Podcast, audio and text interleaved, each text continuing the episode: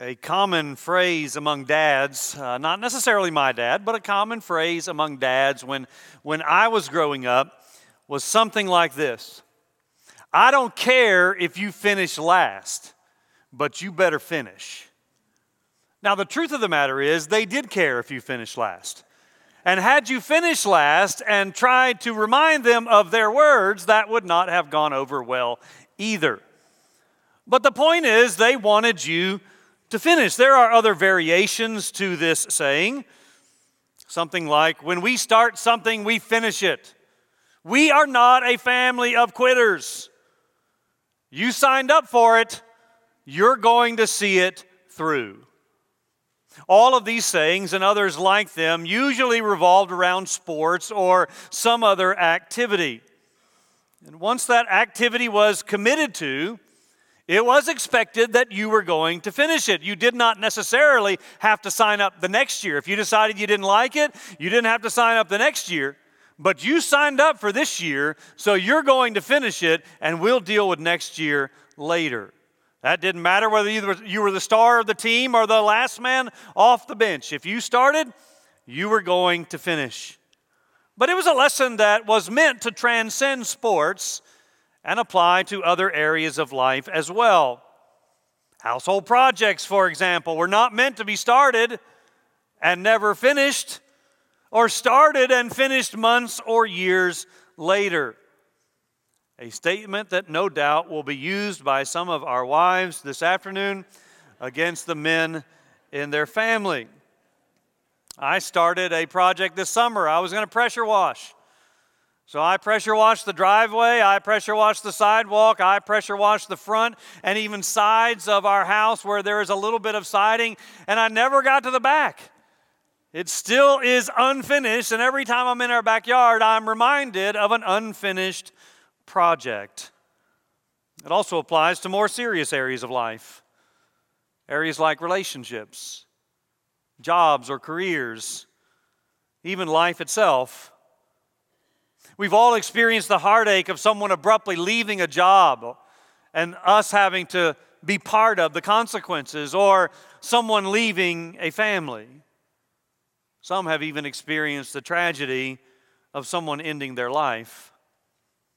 Last week we began a series that I entitled Saved and Secure, and there's a question mark there. And I made the point that I put the question mark there not because I'm unsure or not because I don't know what the Bible says, but I put the question mark there because I'm confident that there are a lot of people who have questions about their salvation or about the security of their salvation or perhaps about both. So last week we looked at the word preservation. That is the idea that God keeps those who are His. Those who are genuine believers have the promise of God that God will preserve us. What God begins, God finishes. Therefore, whom God justifies, He has glorified. Next week, we are going to look at the word apostasy. That is, is it possible for a genuine believer to renounce his or her faith? Can we abandon the faith that we once possessed? That is what apostasy is about. And then the last week, we're going to look at the word assurance. Can I know for certain that I do have salvation, not only now, but forever?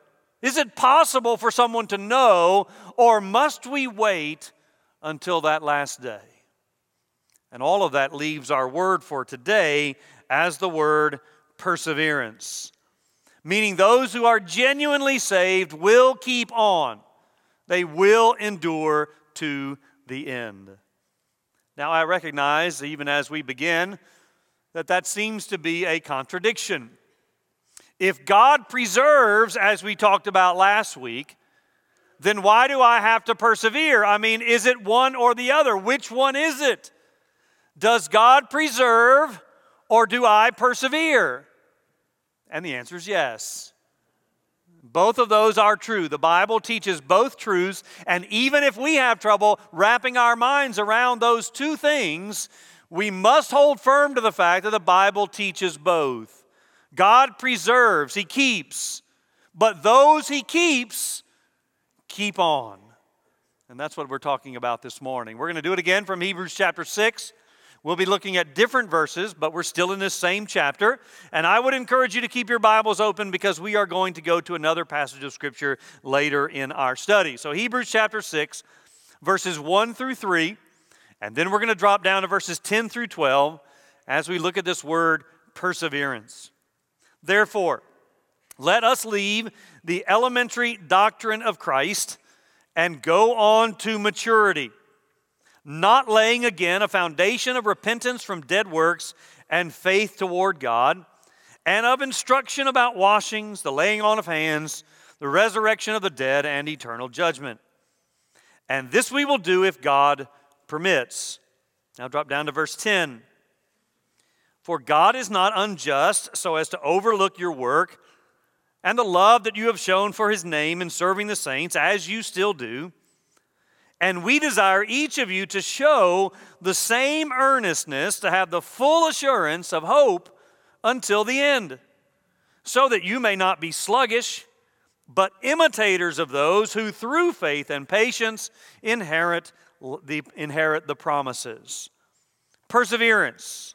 We want to talk about this topic this morning by asking three questions. Number one, is perseverance necessary?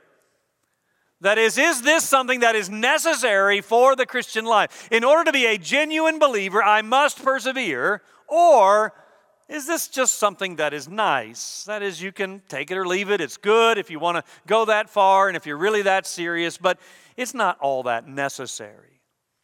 Is this a part of the Christian life, or is this a, an add on, an extra that is good for some but not necessary for all? Now remember that the writer of Hebrews in chapter 5 has given us the problem. We looked at that last week.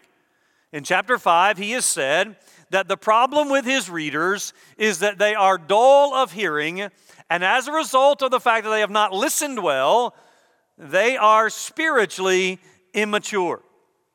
Therefore, when he opens chapter 6, he gives us the solution. You are dull of hearing and spiritually immature, therefore, let us move on or go on to maturity. The solution to the problem of spiritual immaturity was moving on to maturity. And the way to accomplish that was to go deeper into the things of God. Now, that does not mean that the basics of the gospel are not important. He does not say here that we ought to disregard or discard the fundamentals of the faith. It simply means that deeper instruction is necessary in order to move people to maturity. Now, perhaps you recall our mission statement. Our mission statement says that we at Beaver Dam exist for the purpose of making and maturing believers. We set that up some years ago, and if you've forgotten what that is, it's written on the walls in the foyer, it's written on the hallways, all the way down the hallways. Over and over again, it says to make and mature believers. Now, we understand that we cannot make a believer. We understand that it is only God who can save someone, it is only God who can change someone's heart, but we said it that way to emphasize that He uses us to do it. So our existence as a church is for the purpose of being used by God to make believers, but we did not stop there. We said to make and mature believers because the making of believers is not the end product, that is the beginning of the discipleship journey. It is the maturing of the believers that we are setting out to accomplish as well. And that is what we are talking about here.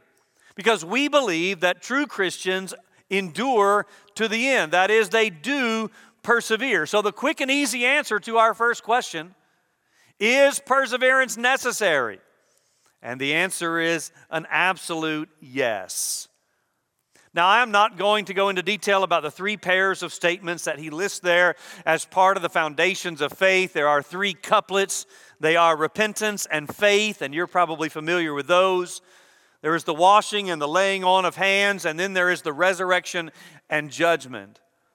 And of course, the, the middle pair is the one that we would have difficulties with. Why does he include the washing and laying on of hands as basic fundamentals? And you have to remember that the writer here is writing primarily to a Jewish Christian audience. Now, some have tried to take these couplets, these pairings, and equate them to the three stages of salvation justification, sanctification, and glorification. But I'm not overly convinced that is true, though I think there is some evidence of that. But the point is that the path to maturity is not to continue laying the foundation, but to build upon it. We have a couple of houses in our neighborhood that are currently under construction. And what we like to do is once those houses are dried in, we like to be nosy and we like to walk through them. And so when none of the workers are there, we walk through the home and we try to figure out, well, this is the kitchen and this is the laundry room and all that kind of stuff. And so we sort of envision what the house looks like. And after it's dried in, we try to do that a couple of times during the, the process of the stages of the house. Now, you know what dried in means. It means that they started with the foundation. After you grade the lot, the first thing you do is you lay the foundation. But then once you've laid the foundation, you put the walls upon that foundation and then the roof upon the walls. And so you take that foundation and you build upon it. No builder lays a foundation only to lay another foundation on top of it and then a third foundation on top of the first two. That's not the point of a foundation. No builder lays a foundation and then abandons the project. I, get, I know there's exceptions if they run out of money, but the, the idea is that you lay the foundation for the purpose of building something else upon it. That is what a foundation is for. Therefore, when we come to this text, we realize that we have the foundation of the gospel. That, is, that does not mean that's not important. Everything else is built upon it, but it does mean that we do not stop with the foundation. We are to go on to maturity. We are meant to build upon that foundation, to persevere until we reach maturity. Now, drop down to verses 10 through 12 which is obviously preceded by verse 9. And verse 9 is a, bit of confidence in the people he's writing to. Now, again, Hebrews chapter 6 is primarily known as a warning passage. It is the strongest passage and most difficult to interpret concerning apostasy. We'll look at that next week. Those are the verses in between where we've skipped today. But when he comes down to verse 9, after the warning of apostasy, he says, but concerning you, I am confident of better things, things pertaining to salvation. Why is he confident of this? Well, because he has seen their works. They have already proven their faith through the fruit, and he is convinced that this will continue to be the case. But at the same time, even though he's looking backwards and he's saying, I can see fruit, and that's why I'm confident in your salvation, he goes on to say, But I want you and urge you to earnestly keep the hope until the end, rather than being sluggish. So, even though they are currently and in the past have been giving evidence of their salvation through fruit, he urges them on to continue to persevere. You see, the topic we talked about last week, the preservation of God, can be misconstrued and lead to laziness. I'm not saying it should, I'm just acknowledging that it can. That is, we can get the idea that because God keeps those who are His, all I've got to do is get in, and then I can sit back and do nothing the rest of my life. And after all, God has promised to keep me. Once saved, always saved. That's what we're all aware of which means all I've got to do is get saved, and I'll have the assurance of salvation for the rest of my life because God keeps those who are His. And the unintended result of that kind of doctrine can lead to people not serving the Savior, rather, they are sitting in the stands and doing nothing. In our life group book a few weeks ago, we came across a word that, at least in my group, many people weren't familiar with. And I asked them, How many of you are familiar with this phrase? And most of them were not. It was the phrase cheap grace. There is another phrase we use that says very much the same thing. It is easy believism. Both of these phrases, cheap grace and easy believism, speak to the same thing. And that is the trampling of the grace of God, which is so very common in our day. Pray a prayer, maybe join a church, not necessary. But as long as you pray that prayer, you will go to heaven when you die. Doesn't matter what transpires from that moment forward, and that is the mentality of a lot of professing Christians. And with that comes the assurance, again, because God has promised. But this is not true salvation. Cheap grace or easy believism is a trampling upon the grace of God. The thinking being that since we are saved by grace, nothing else matters, so accept salvation by grace through faith and everything will work out just fine. But this kind of mentality ignores other parts of the Bible, like the parts of the Bible we are looking at today. Parts of the Bible that consistently speak of perseverance being a mark of true salvation. Now, again, I must always emphasize that we are not saved by our perseverance. I am not saying that if you persevere, you will save yourself. I am saying that perseverance is a mark of genuine salvation, it is a fruit of faith. And those two things so go together that all those who are genuinely saved will persevere until the end.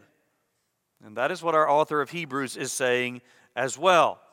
He is writing to this audience of his, urging them to earnestness and concluding their faith by going on, urging them to persevere as a mark of true salvation.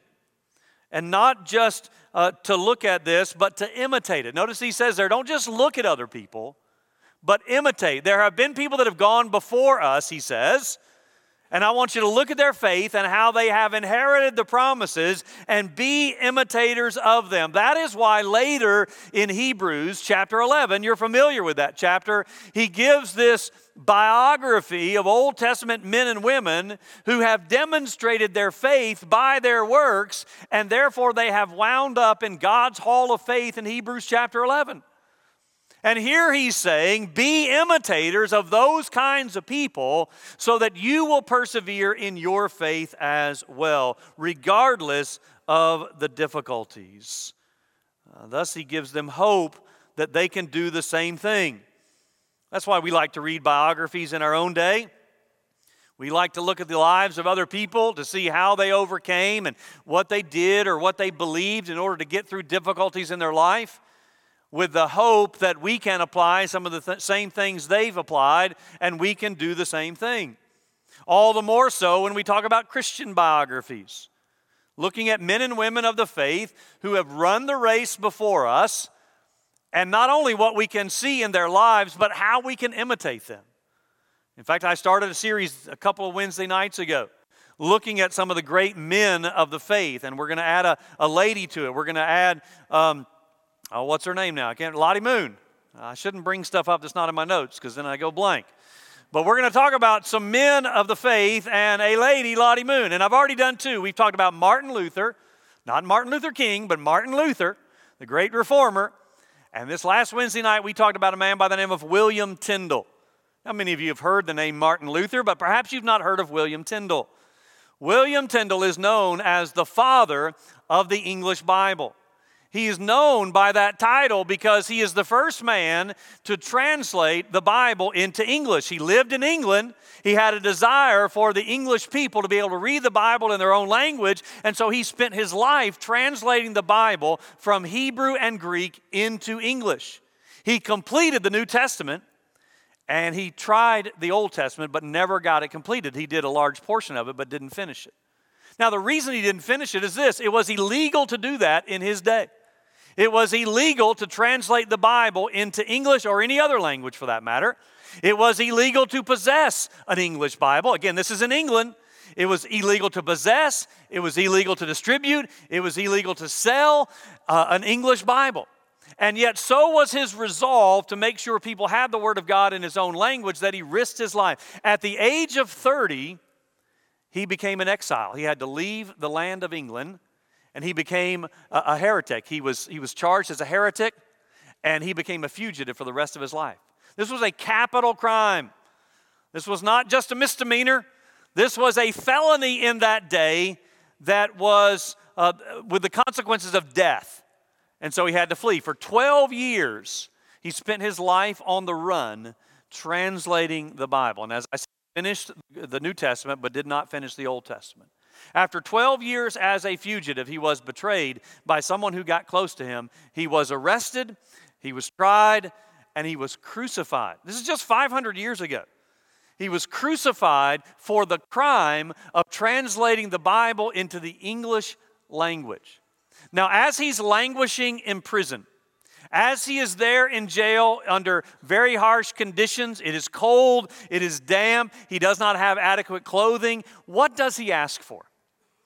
He asked for four things. Number one, he says, I want a lamp so that he could continue to read and study after it got dark. Number two, he says, I want my Hebrew Bible. Number three, I want my Hebrew grammar. And number four, I want the Hebrew dictionary. Why? So he could continue to translate the Word of God as he is awaiting his execution for the crime of doing the very thing he's still doing in prison. Now, that is perseverance. Now, you and I will probably never be called upon to do anything like that. But it does not matter whether we go to that extreme or not. We are called upon as genuine believers in Jesus Christ to persevere in our faith. This is a necessity for genuine salvation. It is not merely something that is nice. So, question number one is this necessary? Absolutely. Which brings up the second question How long do I persevere? Having established that perseverance is necessary, the question might be well, how long? Six months? A year? Will a decade be enough to prove that my salvation is genuine? Well, I hesitate to bring this up because, frankly, I'm tired of hearing it myself. But the big question in evangelicalism today is this Is Kanye West's conversion genuine? That's what everybody wants to know. That's what everyone's talking about. Is it real or is this just another marketing scheme, another another thing out of Hollywood that will prove to fade into the distance? Now, if you don't know who Kanye West is, count your blessings. I'm just kidding. For those of you who love him, I'm just kidding. But the question is, in fact, the fact that this is a big question in evangelicalism tells me that there's larger problems in evangelicalism. Problems that I'm not going to deal with this morning. But the question is, is Kanye West's conversion for real? And people have been asking me that. Some are very adamant. Yes, it is real. You can see the change. His mentor is the real deal. And this man has been dramatically converted by God. Other people say, it's Kanye West. He's not converted, it's just another scheme to make money. So, what do I answer when people ask me? I say, I don't know. I don't know if his faith is genuine or not because it hasn't been long enough. This just happened about six months ago, so who knows? We've got to wait and see if he is going to persevere to prove whether or not his faith is genuine. And I don't say that just to dodge the question, I think that's a biblical answer. Now, at the same time, that does not mean that we have to wait until someone dies to say whether or not they were a genuine believer.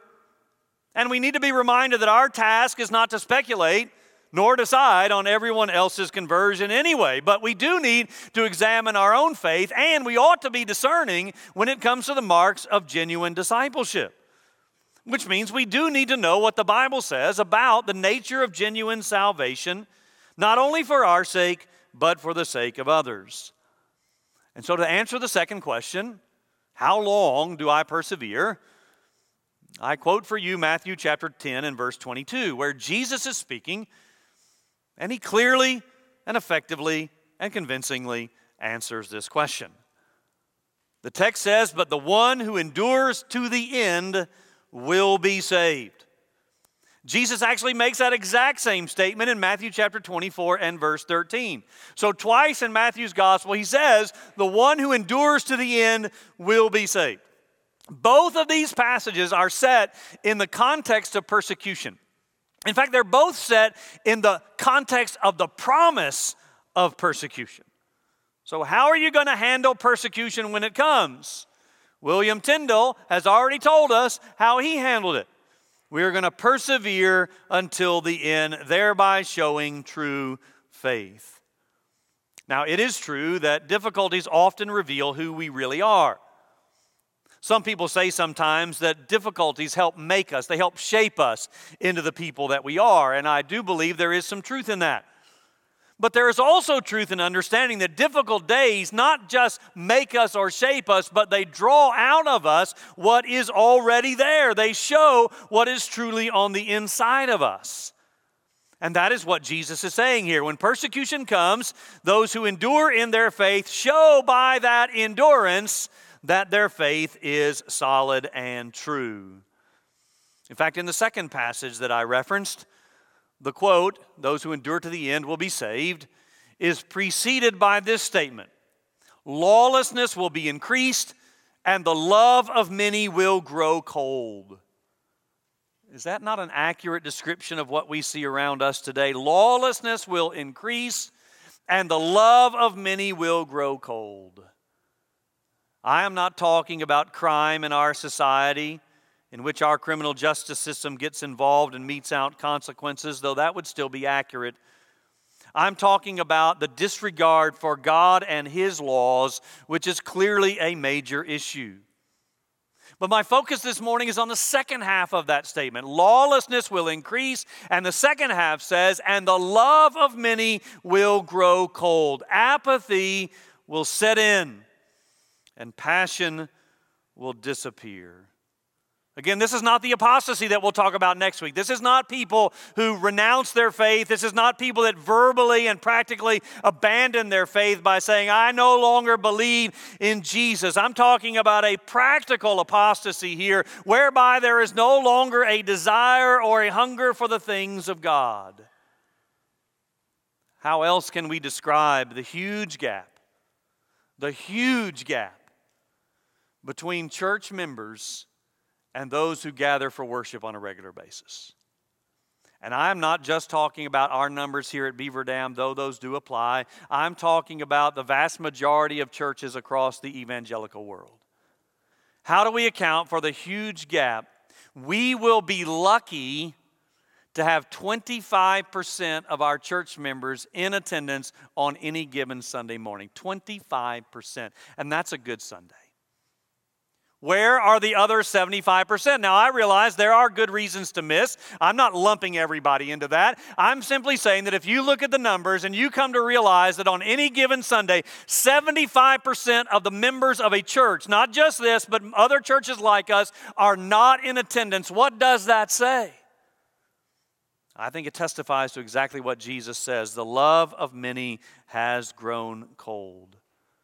So much so that they no longer gather for worship. They no longer serve in the kingdom of God. They no longer give to the work of the kingdom of God. And so, in answer to the question I posed, how long do we persevere? Jesus answers that question very clearly. We endure until the end, which means the end of our life or when Christ comes again, whichever comes first.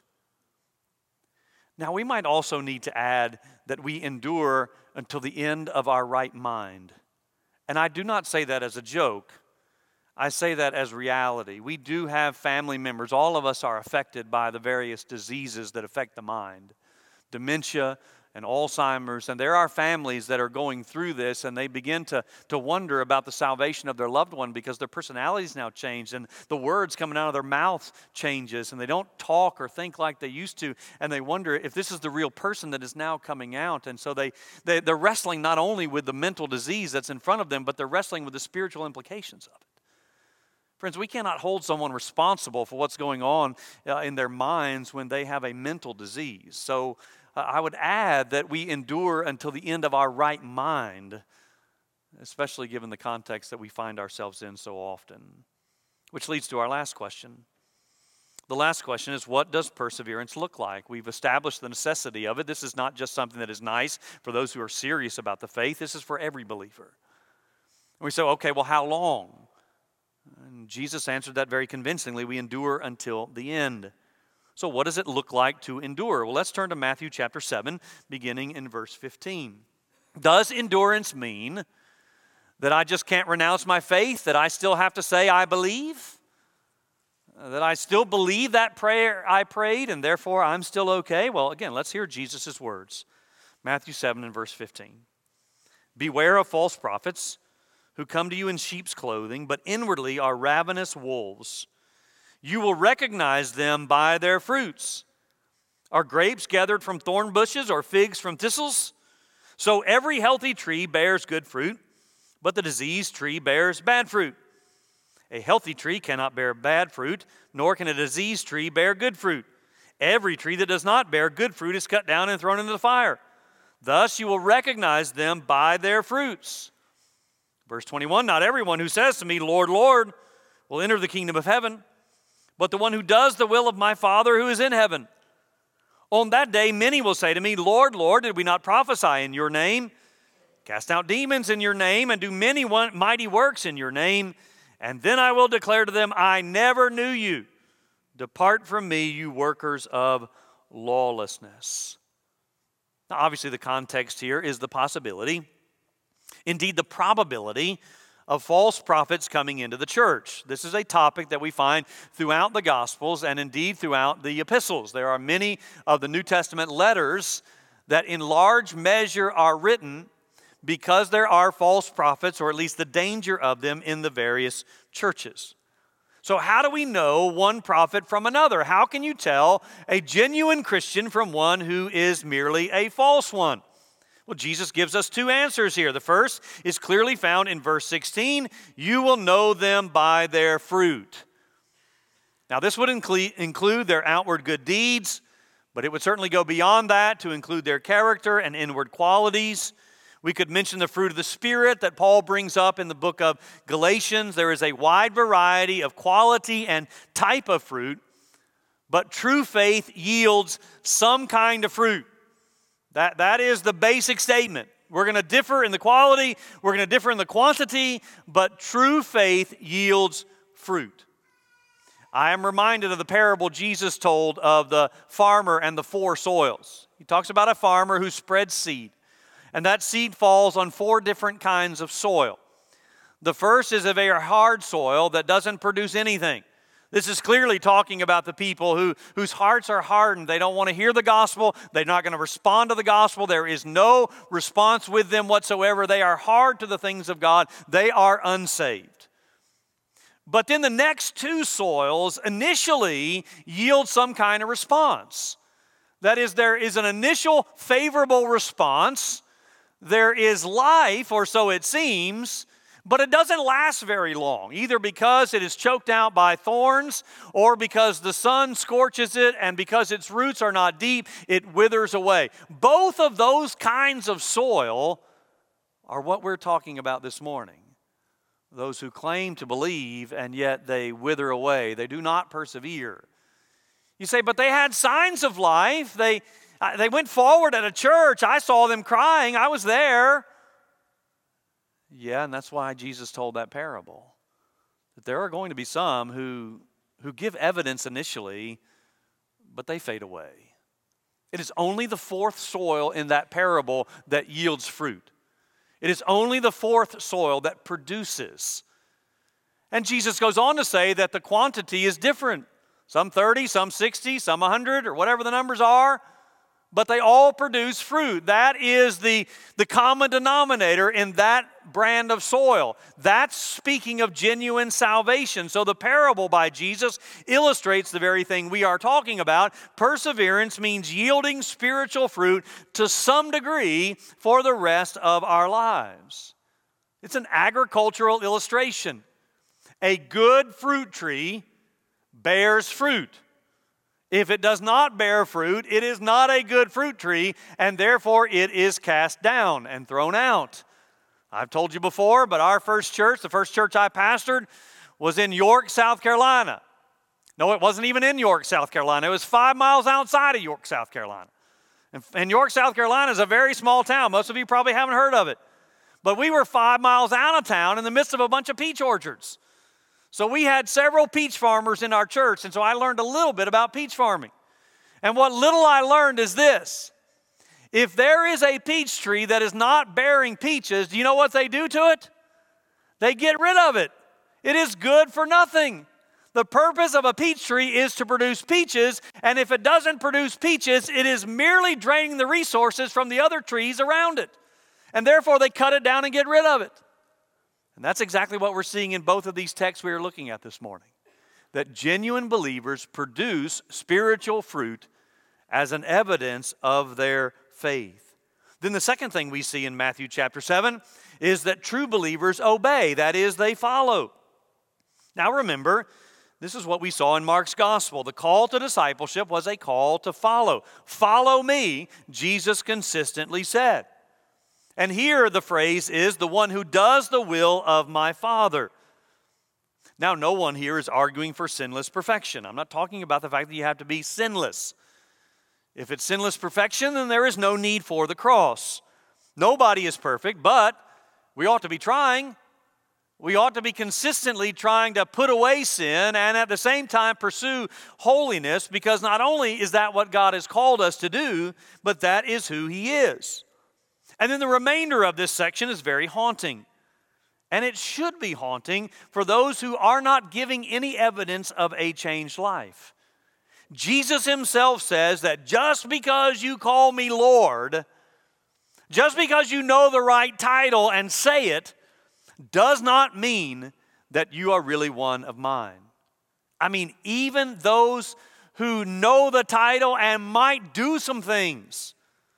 Didn't we do many wonderful works in your name? And what does Jesus respond? Depart from me, you workers of lawlessness.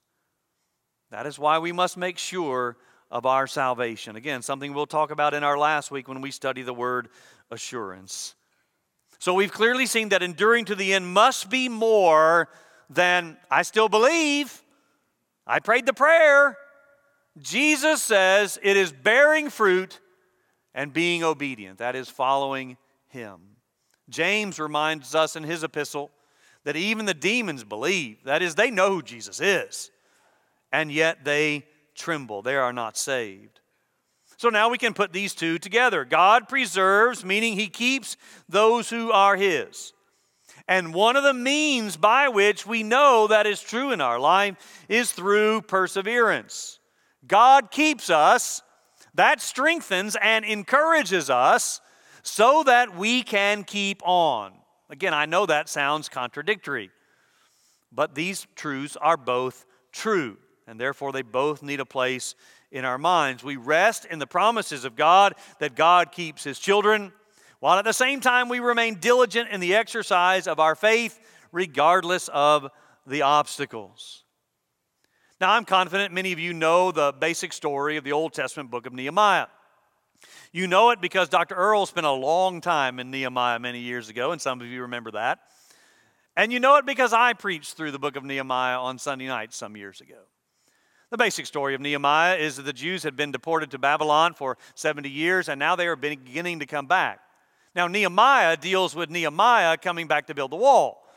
But prior to Nehemiah coming back, a man by the name of Zerubbabel, he goes back first, and his task is to rebuild the temple. Zerubbabel is to lead the people to rebuild the temple that had been destroyed. And so he starts the project. For two years, they build the foundation of the temple, and then they quit. And nothing else is done for 17 years. They build the foundation, it's still there. For 17 years, nothing else is built upon it. Now, can you imagine what those people thought when they walked past that foundation? That first year of the 17, I think they probably hung their heads in shame. Perhaps they made comments like we still do in church. You know, somebody ought to do something about that. Somebody other than me, that is. Or you know what? I think I'm going to send Zerubbabel an email. Tell him how disappointed I am that this project has been halted and isn't going on. That was probably the first year. But after the first year, they probably forgot all about that foundation. They became apathetic, walking past it, didn't even see it. Just like you do on your way to work tomorrow morning. If you take the same route to work tomorrow morning that you always take and nothing has changed along the way, you don't see anything. It's just all the same, and you've seen it every day. So they got complacent, they got apathetic, and they didn't even notice the foundation any longer. Foundations were never meant to be on their own. They are always meant to be built upon. So, spiritually speaking, I wonder if we've grown accustomed to the mere foundation. Maybe we've even grown apathetic toward it. And we need to be reminded this morning that growth toward maturity is the standard. Embracing the basics is where it begins, but we do not become stagnant after that and think, well, I've got the gospel, I'm going to heaven when I die, all that's great. No, the writer of Hebrews encourages us here to go on toward maturity, to persevere and endure to the end. And in a church like ours, we have people all along the spiritual continuum. We have people who have been faithfully following Christ for many years, and just to be quite honest, you probably don't have many years left. And I don't say that to be mean, I'm just being honest. I mean, you're later in your life and you've been faithfully following, and you have a year or two more to go, maybe. We don't know, of course. Then there are others who are young in their faith, and you have the idea that you have many, many years. I remind both the old and young alike we do not know what tomorrow brings, we don't know the future. So, my message is the same to all of us this morning. Every professing believer, whether you've been a believer for 60 years and you're in the, the twilight of your life, or whether you've been a believer for a few years and you think you've got 80 more years to go, the message is the same persevere, endure until the end. Whenever that end is, we don't know what it is, but our task is to rest in the preservation of God, that God keeps His own, and then to be diligent in the perseverance of our faith. Because those whom God saves endure to the end. Let's pray.